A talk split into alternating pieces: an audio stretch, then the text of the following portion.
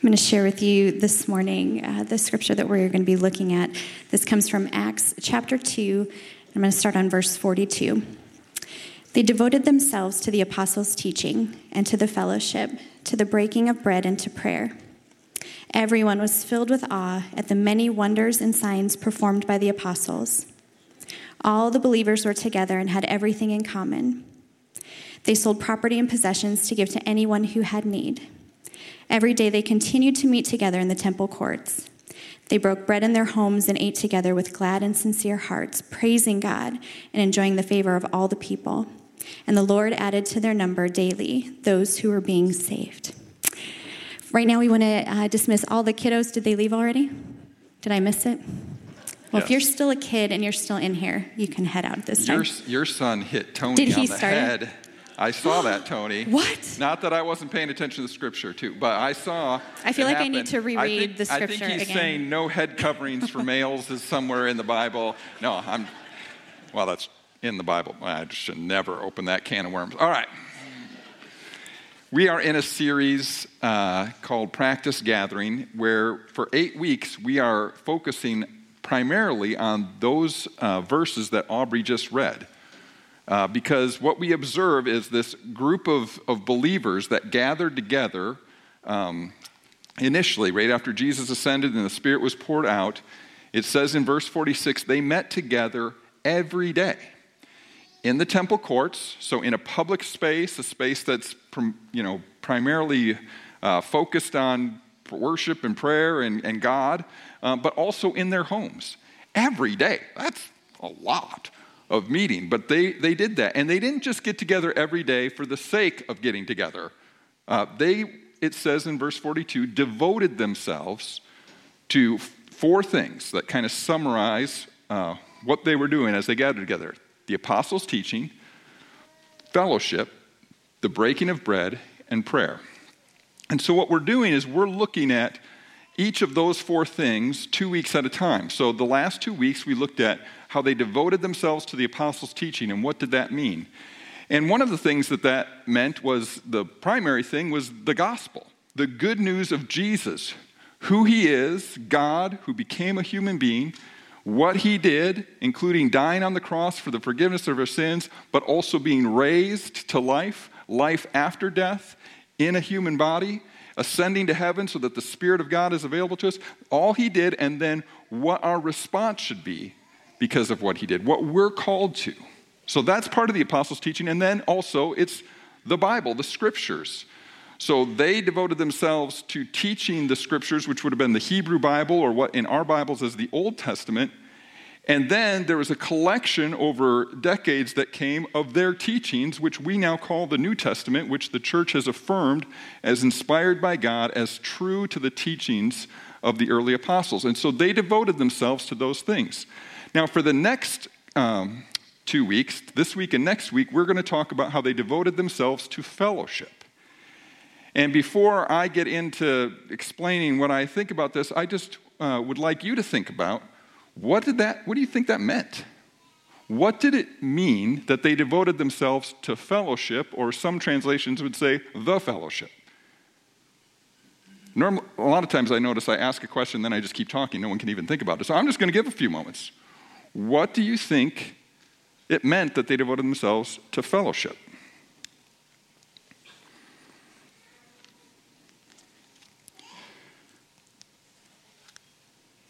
All right. Anybody want to suggest something? It's not just one thing. What, what, would, what would this look like? Building relationships. Building relationships. Intentional connections. Sharing encouragement.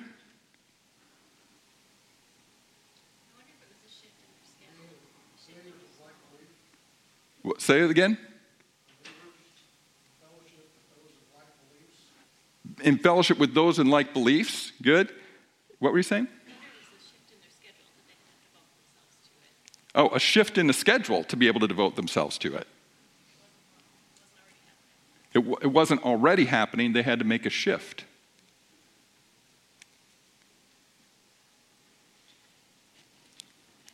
Good. We'll, we'll leave it there. I mean, I really wanted to draw more, but that's all right. I'm going to leave it there because I have struggled with this, what it means. I've wrestled with it. Um, partly because we need to take not just what it meant for them, what does it mean for us? What would it look like for you, or what does it look like for you to devote yourself to fellowship? What does that look like?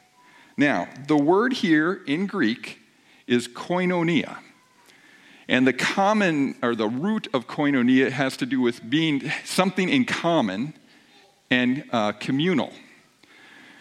Now, I looked up every time I could find koinonia is in the Bible, and that it's different English words get translated. Koinonia gets translated in different English words. And um, I looked up every passage, and I even looked up almost all of them in commentaries. So I was really trying to get what does koinonia mean here? What does koinonia mean in this passage? What does koinonia mean in that passage? Then, I don't normally do this on a Sunday, but for whatever reason, I'm just really trying to get at what was koinonia. So I looked up three systematic theology books. What is koinonia? And I, I felt like I had something, and I, but it didn't just quite land for me. And then this morning in the shower, which, you know, 50% of the time, the holy water comes out of the shower on Sunday mornings and uh, like a portal over heaven, like, oh, this is what I. So, what I realized this morning that I hadn't thought through is that all those uh, forms of koinonia I looked up, some were nouns. Koinonia is a noun, and there's a verb form of koinonia. So, there is, there is the fellowship or a fellowship, and there is fellowshipping. And that was why I was getting confused and trying to just say it in a word because there is multiple angles at it. So I want us to look at both angles. My uh, systematic theology professor at Fuller, Veli-Matti Kärkkäinen, he had all of them listed um, as well, and he gave a few different um, examples of here are words that the Bible is getting at when it uses koinonia, and now we're talking about the noun association, a communion, fellowship, close relationships. So, are you committed to a fellowship or multiple intentional fellowships or fellowships within the fellowship of Jesus followers? That's a question I want us to think about for each one of us. Are you committed to a fellowship? Like really intentionally and explicitly? So, right before, I want to read what happened right before this Acts 2 42 through 47 that Aubrey read. Verse 38 says, Peter replied, Repent. They're asking, what, by the way, the group is asking, What do we do? Jesus did this. We know we're missing the mark. What do we do? And Peter replied, Repent and be baptized, every one of you, in the name of Jesus Christ for the forgiveness of your sins, and you will receive the gift of the Holy Spirit. The promise is for you and your children, and for all who are far off for all whom the Lord our God will call. With many other words, he warned them and he pleaded with them Save yourselves from this corrupt generation. Those who accepted his message were baptized, and about 3,000 were added to their number that day. A couple things I want to point out. Uh, repent means change the way you think, it means change the way you think in a way that would change your behavior. So if you're going this way, but the Lord is saying, go this way, you need to change directions and go the other way. And he says, with many words, and he pleaded with them, save yourselves from this corrupt generation. Now, I have a question Is our generation corrupt? And by the way, he's talking to religious people. He's talking to people so religious that they would travel to come gather for religion. So it's not just like the bad people who would never come to church or don't believe in God and hate God. But in our generation, are there ways that we are missing the mark of what Jesus says this is how you live? If so, we need to change the way we think. We might need to change our schedule. We need to change to align with Jesus. So that was one of the things repent, change the way you think. Another was be baptized. Now, there's lots of different ways that we have um, focused on what is important in baptism, and certainly one of the important uh, aspects of baptism is what it says, a sign of what it is between our relationship and the living God. That is absolutely true. But for many in, throughout church history, I would say how I would uh, take the Bible's understanding of baptism as a whole, it's not just that. It's not just baptism is a sign of what's true between God and I, that I'm c- committing my life to Him, that I know that I need to be washed. That is true. But it's not just that. It is a sign that you're entering the community of faith, that you're entering the fellowship. You're entering and committing to being with people who are intentionally following Jesus. So after they were baptized, the next thing it says is they devoted themselves to the apostles' teaching, to the fellowship, to the breaking of bread, and to prayer. Because when they were baptized, it was like, yes, you get my life, Jesus, so I'm joining with the others that are following you. It wasn't just me and Jesus, it is a communal thing. One of the ways that our generation is corrupt in US America is we are hyper individualistic. The Bible is not even close to hyper individualistic. There is a we. From front to back, God is looking for a people. He wants a people where He says, I will be your God and you will be my people. All the way till you get to the very end in Revelation where a heavenly city comes down. It is about a people. So, if we think it's just Jesus is me, so it's what works for me and when, it, when I'm, how can I stay close to, to God, and it doesn't have to do with what is it, what is it right here, then we might need to change the way we think and actually change how that would affect how we live. Because it isn't just one way. Okay, here's one example of that. First John.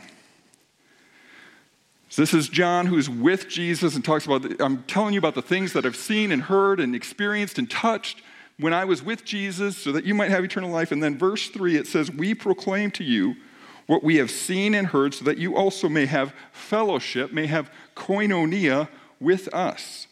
And our fellowship, our koinonia, is with the Father and with His Son, Jesus Christ. Our fellowship, our koinonia, our community is with God. Then it goes on to say, um, God is light, and in him there is no darkness. Verse 6 If we claim to have fellowship, koinonia, with him, with God, and yet walk in the darkness, we lie and do not live out the truth. But if we walk in the light, as he, God, is in the light, we have fellowship and koinonia with one another. And the blood of Jesus, his son, purifies us from all sin. Here's what I want us to think about and wrestle with it, God does not separate do we have a relationship with Him and do we have a relationship with each other who are following Him? They are one and the same. So, um, let me read one quote. This is from Emil Brunner, a theologian who passed away long ago, but I really enjoy him. The body of Christ is nothing other than a fellowship of persons. It is the fellowship of Jesus Christ. That's where koinonia is in 1 Corinthians 1 9. Or fellowship of the Holy Spirit, 2 Corinthians 13 14, which is the blessing I often use, or I've, I've adapted it a bit, but the blessing I often use at the end of the service, in Philippians 2 1, the koinonia of the Holy Spirit, where fellowship or koinonia signifies a common participation, a togetherness, a community life. He goes on to say the faithful are bound to each other through their common sharing in Christ and in the Holy Spirit. So when we say yes to Jesus, I give my life to you, Jesus, I need your forgiveness, Jesus, I need your Holy Spirit to empower me, Jesus. When we say that, he says, okay, then you're part of my body. And so my body's connected. So that is, that is it. Okay, the Spirit is going to connect us. So that's what's happening now. That is true in a universal way, like every believer all over the world of all time, we are connected to them somehow, but then there's also this way that it lives itself out as a sign here and now that we are connected to a particular group of people. And we say, I'm connected to a particular group. So when you're baptized, what you're saying is, I am committing to run with this group. This is the group I'm running with in following Jesus. Or if you've already been baptized but you want to join the church, you say, I am publicly saying, I'm going to run with this group. I'm committing to this group. This is it. Now, my question I'm pushing it a little bit is do you have that? Do you have a group? Have you done that here or somewhere else? Whether it's formal or not, do you know the people that you're saying, this is who I'm committed to? This is my fellowship in following Jesus. So this week I met with uh, KAMA, Knoxville Area Ministerial Association. We meet together once a month. We shared, and people shared pretty vulnerably this week, about what's going on in our life because we are all followers of Jesus. We are part of the body of Christ. We are in fellowship with each other. We get together regularly. I have a group in the sending network that I do that with. Those things are different than me meeting another believer or another pastor or someone else who I also have a relationship with, but I'm not in the same kind of fellowship with. And all that's different than how I'm in fellowship with people here. There are ways that I'm here and committed to here and make this primary. And then, even here, there are fellowships within the fellowship. The elder board, we have a task to do, but we also become a community. We study scripture together, we pray together, we care for each other so that there is community. We're meeting together multiple times, most months. There is a community there. There's a fellowship within our bigger fellowship. So it can look different ways. I'm not trying to get overly formal or organizational, but I also think that just being casual of like, oh, I'll just run into people when I do and when I feel. Yeah. Are we devoted to fellowship, to a fellowship, to fellowships? Because we are following Jesus and we need to do that with other people. Okay, so that is the noun. Now, the verb, koinonia, sharing and participation, are Veli-Matti Kärkkäinen's main words. Sharing, I think, Fellowship and sharing are the two main words in terms of describing koinonia. Sharing, a generosity, caring and sharing, participating and contributing. And so, my next question is Are you committed to fellowshipping with a fellowship or fellowships of committed Jesus followers? Are you committed to sharing, to participating, to contributing? Are you bringing something to a group of people? that are following Jesus. That's what it would mean to be devoted to fellowship. I'm going to read. I, at one point, I went through everything after Acts. There's lots of books after Acts, and I just started reading, like, what are the ways, what are, what are examples of where the New Testament says, this is how we do this, this is how we fellowship together. And I, every single book of the Bible in the New Testament is going at this is what we do together. This is what we commit to. This is what it means to follow Jesus. We're in it together. And this is how we contribute to building each other up. But rather than go, I had many examples, I thought I would just take one example that, that gets a lot of the different aspects of it. From Romans chapter 12, start with this. Therefore, I urge you, brothers and sisters, in view of God's mercy, to offer yourselves as a living sacrifice holy and pleasing to God. This is your true and proper worship. And what he's going to go on to describe in our offering, in what we sacrifice, is a lot of how do we relate to each other in the fellowship. Verse 2 Do not conform to the pattern of this world, but be transformed by the renewing of your mind. Then you will be able to test and approve what God's will is, his good, pleasing, and perfect will. So, let me, I ran into somebody this week, a friend of mine. I asked him, um, we had a chance to just actually sit down and talk for a little while. So I said, So what is it that you're excited about right now? What are you, what are you into? What are you focused on right now? And he said, um, which is exactly what I was expecting, Well, I'm reading a ton on interpersonal neurological biology.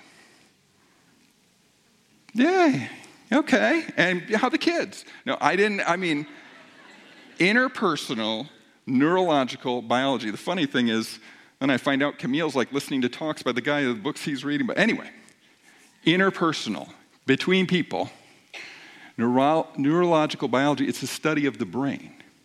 And what he says is, what the, and he's reading like what's coming out, the freshest research, where they've been, been bringing this, is that the way that we're interacting and that the way it's changed how we're interacting interacting in person is changing how our brains are wired.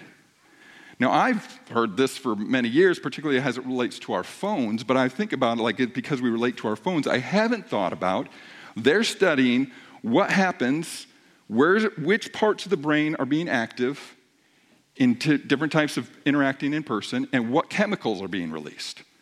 So, which parts of the brain are being interactive? Because it can be a good thing when you're interacting with a person, and it can be a not good thing when you're interacting with a person. And a different part of your brain will get triggered. If you're with a person that's hostile, the back of your brain is going to get triggered, and you're to be in a fight or flight mode, and it's not great.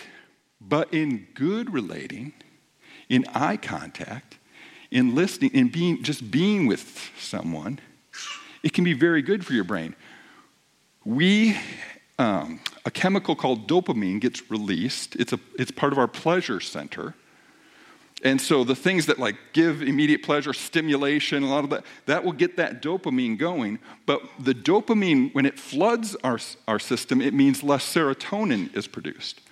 And serotonin is a chemical that allows us to be content, that keeps us from a, a little more calm and being less anxious. Now, you think about this. If we have less serotonin, less ability to just be content, less of that at our disposal, we will have high levels of anxiety and depression. And what we'll think we need is whatever will release more dopamine, which just makes the problem worse. Now, I have known that one of the ways to do this, I got, I'm looking at doctors going, they're going to tell me where I'm getting this wrong. I, I think I'm in the ballpark. I might not be perfect at how I'm explaining this, but what I have known that part of it is meditation. It's being okay to be in quiet. That's part of how you, you have serotonin get released. And so, things that we have as Christians in prayer, in reflecting on Scripture, are things that are actually good for our brains and our bodies. But I hadn't thought about the interpersonal side. And he said to me, my friend said to me, it's like a muscle that atrophies. You don't use it, you lose it. So when I was at Central College, I played basketball on the, on the basketball team, so I had to run a lot, I had to use muscles, I had to lift weights, I had to do all that. And so, even though that was at times painful and dis- discomfort and all of that, my muscles were ready to be in use, and it took more to make them sore. Now, 30 years later, a lot of atrophy in this flabby. There's a lot of atrophy. And so it doesn't take as much for me to be sore or in pain. I am more easily injured. I cannot do what I could do before. Now apply that to our interpersonal relating. We don't do as much of it. We aren't intentional about it. So it's easy, easier for pain, harder for us to do. We're not very good at it. Thus, we do even less of it, which makes more isolation, more depression, more anxiety. We need to practice gathering. We need to practice relating with each other and now, if you put God in the mix, now you're really getting somewhere. But in our corrupt generation, and I'm not saying in our, these are bad people, I'm just saying in the time we live in, what is, it is unnatural to intentionally be in interpersonal relationships, to grow in Jesus. And we're going to have to be intentional and change the way we think to choose to do it. And so, thus, the question are you choosing? Now, what does this look like in, in Romans? Let me just keep reading.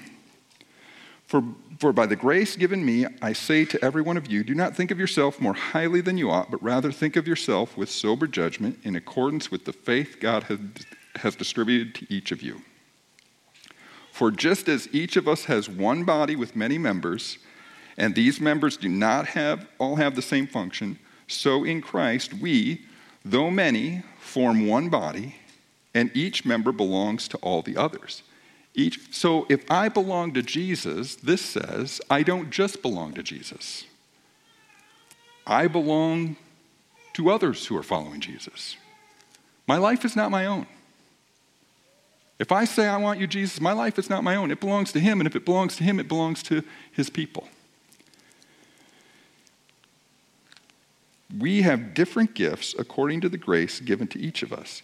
If your gift is prophesying, then prophesy in accordance with your faith. If it is serving, then serve. If it is teaching, then teach. If it is, in, if it is to encourage, then give encouragement. If it is giving, then give generously. If it is to lead, do it diligently.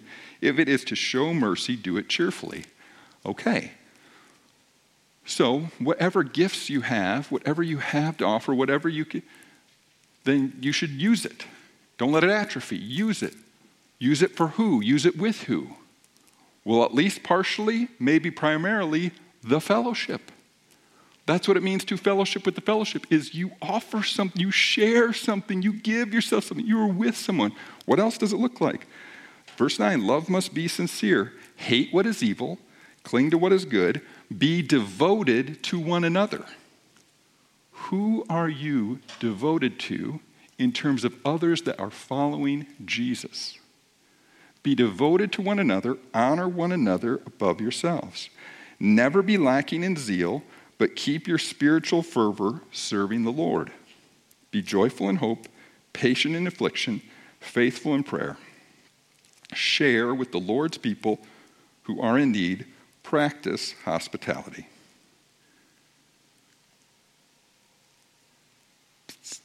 Participate, contribute, share, care for a group of people that are also following Jesus.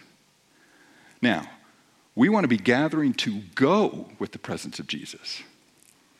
One of the tensions could be like we, we aren't trying to create something like where we're only with, with church people, we're only with people that follow Jesus, we only do our own little thing, we create our, oh, it'll be great, we'll be nice. And, no, we want to go. We want to go. But if we just go, on our own, in our own power, my fear is that we get more influenced by the world than we bring Jesus' influence to the world. I need help. I need other people encouraging me. The New Testament is filled with one another's. This is what we should do together encourage one another, spur one another on towards love and good deeds, bear with one another, forgive one another, be kind to one another. We practice together because we need each other.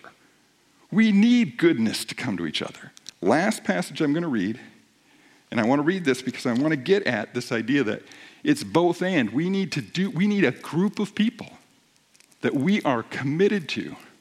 And it might shift from season to season, but we need to be with other people who encourage each other, not just for our sake or their sake, but for the world's sake. So, Jesus, chapter 13 of John, he says this A new command I give you Love one another. As I have loved you, so you must love one another. Notice it's a command. It's not like, hey, it's not too inconvenient for you. Hey, once in a while, if you think of it, it's a command to love one another. Who's he talking to? Disciples, people that are committed to following him. By this, everyone will know that you are my disciples if you love one another. Certainly, we should love the world, but also we need to love one another. He says that's how people are going to know. And it's not just like a one off thing. It's like this is the night before he's going to die. These are important things he's saying at the end, and he says it. And then a couple chapters later, he pretty much says it again. Chapter 15, verse 12 My command is this love each other as I have loved you. Greater love has no one than this to lay down one's life for one's friends. And then a little bit later, he says, You did not choose me, but I chose you and appointed you so that you might go and bear fruit, fruit that will last, so that whatever you ask in my name, the Father will give you. This is my command love each other. Three times. This is my command love each other. For us to love each other, we need an each other, a fellowship others who are following Jesus, and we're joining them in doing that.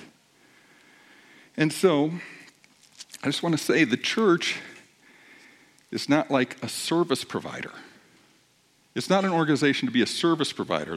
Well, we create services, and then we offer our services of, of carrying people that are going through a rough time, or we offer our services of going out on, on some projects when they're needed. And that's our primary identity is as a service provider. The church primarily is a fellowship of people who serve one another and the world. So there is service. But we're primarily called to be a fellowship with Him together. So, how does it look? How does it work? Um, this week, we had people come and pick up. some of you might remember if you were here in December, we had these trees and stars hanging, and Steve Bellin and Camille had created these trees. And my brother's church, The Bridge, is doing a, I can't remember what it's called, like a Tim Tebow prom for people with special needs. And so they saw that. What are you doing with it? Could we use all that? Sure. So Camille was, was going to line it up with them, but then she couldn't be here, so she asked Judd and I, could we help carry the stuff out and, and get it to them? They're bringing a flatbed, and can we do it? Sure. So uh, I see, oh, they just pulled up. Okay, they're coming through the door, and you know, one comes through the door. Okay, and then second comes through the door. I'm like, all right, here we go. This is what I'm expecting. And then all of a sudden, another one comes through the door. Okay, and then another one comes through the door, and then two more come through the door, and I'm like, uh, I mean, it's nice. Some were a little bit big, but like Judd and I could have actually loaded for them if they really needed us to. They didn't need six. There were two more. There were eight people that showed up. And I was like, oh, they're gonna, man, they wasted their time. What are they thinking that they all came? And so it's a bunch of retired people, some of them farmers. So it did take them a long time because you know, this one said this is how we're going to do it, and this one said this is how we're going to do it, and this one, you know, there, there is a lot of uh, like experts negotiating with each other in how we're going to set this up. It was humorous. But as, there, as that's happening, one of them just says to me, Yeah, we knew you only needed like two or three of us that could do it. But I just don't want to miss out. You know what we do every day? We just, we'll ask the bridge, What do you guys need? Or we'll find out some other need and we'll all go do it. And we love it when we can go out of town. so there wasn't something that the church organized. But these are all people that go to the bridge and say, we're going to be together to serve each other. There's a crew that sets up for the bridge. I don't know, I think, I'm not sure if it's the same group. At least some of them are maybe the same. But they, you know, they don't have their own building. Well, they do, but they don't have, that's not where they worship on Sunday morning. So they have to bring everything in trailers, load it into the place, set it all up, then take it all down. And they've been doing this for over 10 years. Well, a group of them that's committed to that, they get done and then they drink coffee and eat donuts and they say, you know what? We mainly want to do that. But for 15 minutes, we're going to talk about the Bible together and then pray for each other. That's koinonia. See, and I love, I'm talking about the bridge, but there's all kinds of examples of that here, too where people are finding ways to connect intentionally. What we could do sometimes is try to figure out like how can we get people to sign up? And then what we think about is like well okay well people can on this night and a lot of people can on this night and what is the most convenient way? And people can't every week so we don't want to create but the more that we water that down the less it's actually koinonia at some point, people have to choose to say, This is what I want to prioritize. Because I, I want to be devoted to a people who's following Jesus. I want to be a people who cares. I think that one of the ways that you can care the most, or that you can be cared for the most here, is if you're caring the most. Because it's hard to know what's going on in people's lives who come in and out and we don't know. But people who are here and contribute, we know. So I'm thinking of Steve and Rhonda Van Rees, who um, have been caring for people in all kinds of ways over the years. Steve is, is got a not good diagnosis. He hasn't been here in a long time because of his diagnosis with cancer. And even still, emails for prayer, this is how I'm praying for people. Little gifts. This is how they're, uh, little things they do to serve other people, to give gifts to other people, to be part of the fellowship. And Rhonda, I'm pretty sure Rhonda is the one who said, I went to this church for like a year or so, and then I got in one of those two, how to read the Bible or how to pray. I got in, in one of those two with seven other women. That's when this became my church. Because she wasn't just attending, she got to know people. And she said, that, that was many years ago, several years. She said, when I heard her, this is like a year ago when she said this to me, and those are the same people who are caring for me as I've been going through all this with Steve. It's koinonia. So, in moving towards an end, my question is what might be a next step for you if you want to be in fellowship? And just using the things we're talking about, apostles' teaching, there are these classes. This isn't the only way to gather around Scripture. I love that people will just do it, they're just doing it on their own. There's Bible study. We're going to talk about this at some point. There's Bible studies happening in workplaces. There's Bible studies happening in schools. There's groups that say, hey, I'm going to gather. And it's just, because that's just what we do. We're followers of Jesus, so we're just going to do it. But if you're looking for a way to do it and you don't know how, this is a great way to try for six weeks or five or six weeks to gather around Scripture. Um, yeah. There are, one, one thing I would say about just here is if you want to be part of koinonia, show up early or stay late So That's when our koinonia happens. People are here. Look for people who are just looking for someone and connect with them. Go, go eat, eat, you know, breaking of bread, breaking of walking tacos. Let's do it. The speeders group, there, there, are, there are ways. And in prayer, you know, the prayer ministry training, what I was talking about the brain thing, I think praying with someone is just very powerful. Having someone pray for you, being a person that prays for others, is very powerful. Upper rooms are starting, our upper room worship night starts back up this Wednesday upstairs, 7 p.m., live worship every week. An opportunity to pray on your own, but also to be joined with others in worshiping and praying has been what we've been doing. So, those are ways. Is there a step the Lord's asking you to take? I'll invite the worship team to come back up. And before we close with a couple songs, just want to create some space for the Lord to, to guide. Maybe there's a way. What, what, does, what do you take from this? Something? Is there something that you want to do next with this? So let's pray.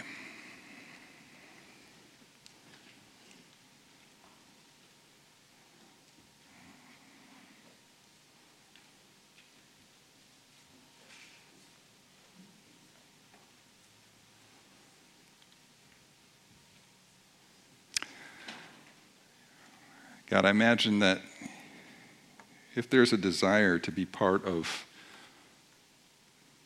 authentic community um, with other Jesus followers, the first step some of us would have to take is to become a Jesus follower. Thank you that you sent your son to die on the cross to forgive our sins, to cancel whatever it is, however we miss the mark. And that you invite us to follow you, the risen one, to give our life to you, even if we don't know all that that means or what that would take, that you would send your spirit to help us figure it out. And so, just to start, if there's any here who have been thinking about that, who are wondering about that, who, who wonder about it as I'm praying it. This would be your opportunity just to pray. Jesus, I want you into my life. I want you to become the center of my life. I need what you have to offer love and forgiveness and a presence that will never leave me.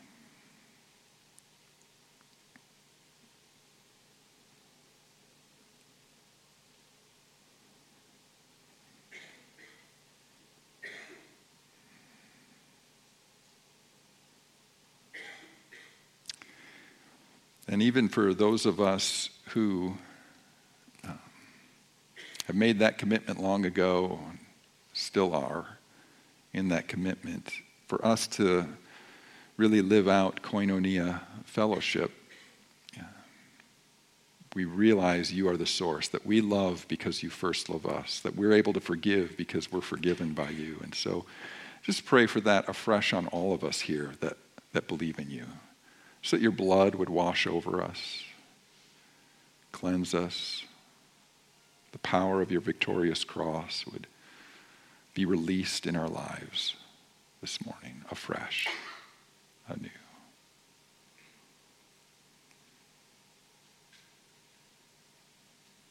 That our primary energy for gathering together wouldn't be guilt. It would be grace. It would be that you love us and are with us and there's more for us. And we get to be part of the love you give and share. Release love into our hearts this morning afresh. Release your Holy Spirit, your helper. Helper, be with us in fresh ways this morning, new ways.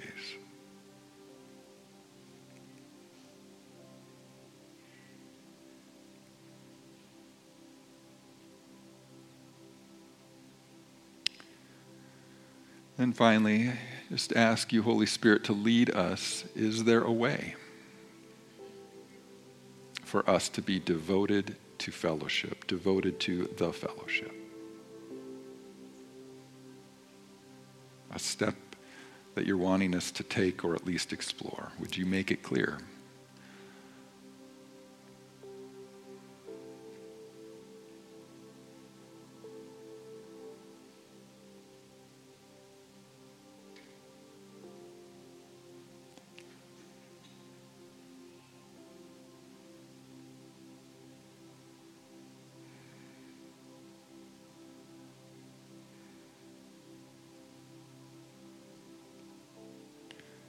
Thank you that of the many, many gifts that you offer to us, you offer to us the gift of being part of a family.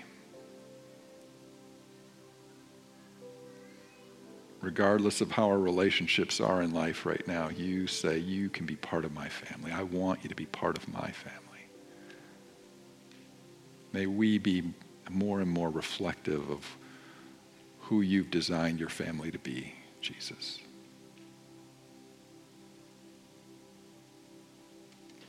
We pray these things in your name. Amen.